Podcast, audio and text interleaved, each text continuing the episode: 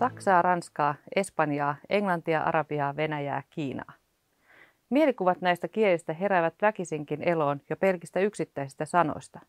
Mutta mikä aiheuttaa nuo mielikuvat? Vastaus piilee tieteenalassani fonetiikassa. Kieli kuulostaa joltain. Se koostuu toisiaan seuraavista äänteisistä yksiköistä, jotka vaihtelevat kielestä toiseen ja lisäksi vaihtelevat myös tavat yhdistellä näitä foneemeja toisiinsa. Kieli saattaa vaikuttaa vaikealta siksi, että siinä on eksoottisen oloisia äänteitä. Tai sitten yhdistelmät laittavat kielen mutkalle. Toisaalta myös äänen korkeuden eli intonaation vaihtelut voivat hämmentää. Mutta siltikin kaikki on opittavissa. Vieraan kielen opettelussa kaikki lähtee äidinkielestä ja sen suhteesta opittavaan kieleen. Vanhat teoriat, mallit ja tutkimustulokset viittaavat siihen, että täysin uudet äänteet ovat aluksi hankalia, mutta näistä hankaluuksista päästään yli alkuvaikeuksien jälkeen. Esimerkiksi englanninkielelle tyypilliset dentaalifrikatiivit, kuten sanoissa think ja that, kuulostavat vierailta ja niiden ääntäminen vaatii uuden artikulaation omaksumista. Mutta ne kuitenkin pistävät korvaan, mikä helpottaa huomioon kiinnittämistä niiden opetteluun. Hankalimpia ovatkin sellaiset äänteet, jotka muistuttavat erehdyttävästi äidinkielen äänteitä. Niin erehdyttävästi, ettei oppia huomaa vierautta. Tällaisia äänteitä ovat esimerkiksi ranskan kielestä löytyvät puolisuppeat ja puoliväljät takavokaalit o ja o, jotka kumpikin kelpaavat Suomen o-äänteiksi. Ongelmana on, että näillä äänteillä on sanojen merkityksiä erotteleva funktio, eli sapaan tapaan kuin suomen kielessä vokaalilla i ja e sanoissa sitä ja setä. Oppijan on siis opittava kuulemaan ja tuottamaan nämä vokaalit erilleen. Tätä äidinkielen roolia on tutkittu useassa paikassa ympäri maailmaa erilaisin mittarein, mutta systemaattinen ja vertailukelpoinen materiaali puuttuu edelleen. Tästä syystä olemme perustamaneet johtamaani Learning Age and Bilingualism laboratorion kylkeen etälaboratorioita useisiin maihin. Ja päämääränämme on saada yhdenmukaista tutkimusmateriaalia erikielisiltä oppijoita. Tulosten avulla voimme suunnitella äidinkielen ja laajemmankin kielitaustan kannalta optimaalisesti toimivia kieliharjoitteita. Vaikka kaiken lähtökohtana onkin äidinkielen ja vaikuttavat monet muutkin tekijät uuden kielen oppimiseen. Taustatekijöistä ehkä tunnetuin on oppijan ikä, josta yleisesti ajatellaan, että lapset ovat nopeita oppijoita ja vanhemmiten oppimiskyky sitten katoaa. Tämä mielikuva on vain osittain kohdillaan, sillä lapset toki ovat omien tutkimuksienikin mukaan nopeita oppijoita, riippumatta siitä, mitataanko aivoihin muodostuvien muistijälkien syntyä vai ääntämisessä tapahtuvia muutoksia. Mutta myös ikäihmiset oppivat.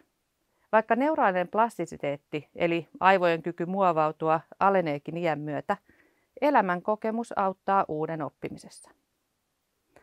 Ääntämisen oppimisessa eläkeläiset peittosivat lapset. Tämä viittaa siihen, että kokemus kielistä, puheesta ja ääntämisestä kantaa oppiaan. Myös lukutaidolla on oleellinen merkitys puheen oppimiseen. Kirjoitetun kielen näkeminen vaikeutti aikuisten suomalaisten oppijoiden ääntämisen oppimista. Mutta lukutaitoisilla lapsilla tällaisia vaikutuksia ei kuitenkaan ollut nähtävissä. Tämä viitanee siihen, että lukutaidon juurtuminen muokkaa oppia niin vahvasti, että aikuiset oppivat sanomaan sen, mitä näkevät, sen sijaan, että he oppisivat sanomaan, mitä he kuulevat. Tämä on varmastikin syytä huomioida kielen opetuksessa. Myös harrastuksilla tai niiden taustalla mahdollisesti piilevillä ominaisuuksilla voi olla rooli oppimisessa. Ikäihmisillä kieliharrastukset näyttävät tukevan uusienkin kielten oppimista, mutta muu aktiivinen harrastaminen ei johda samaan.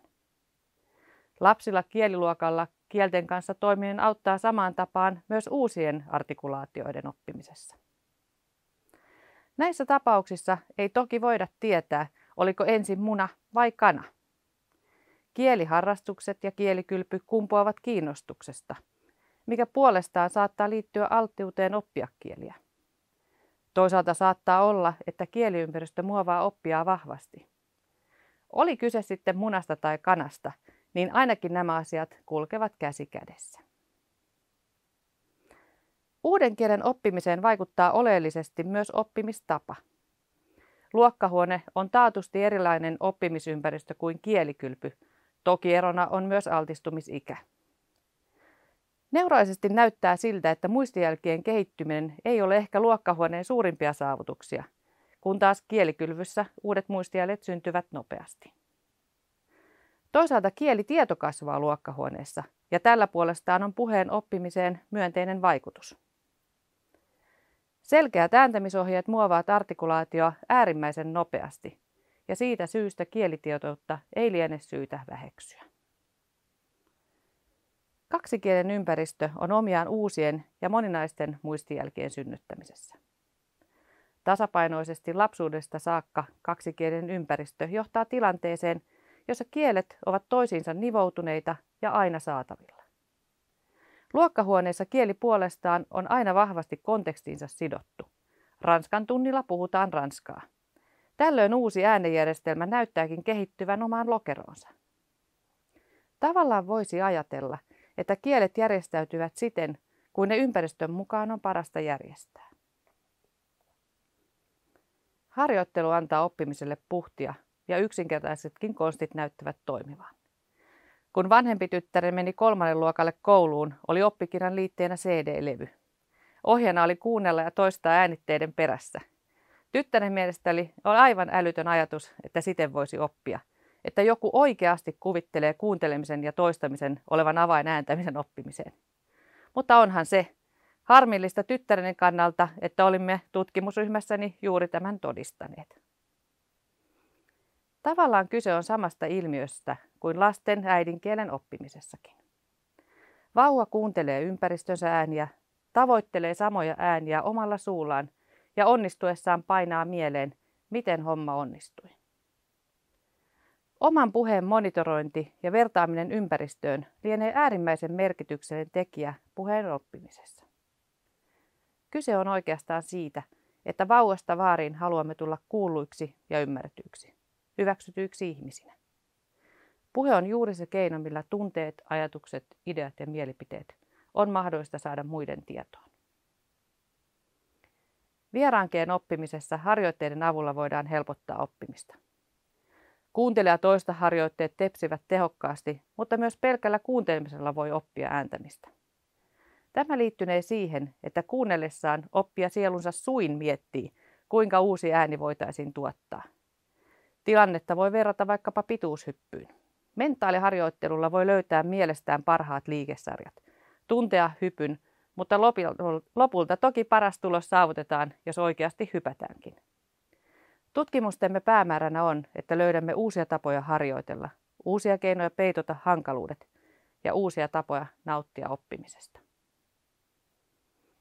Lopulta on niin, että harjoittelu tekee mestarin.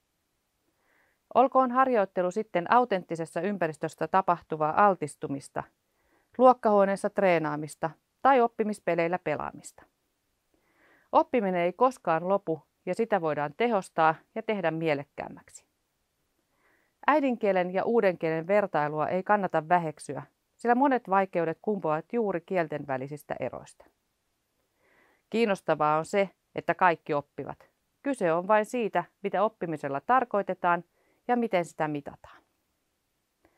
Lapset ovat neuraalisesti todellisia akrobaatteja.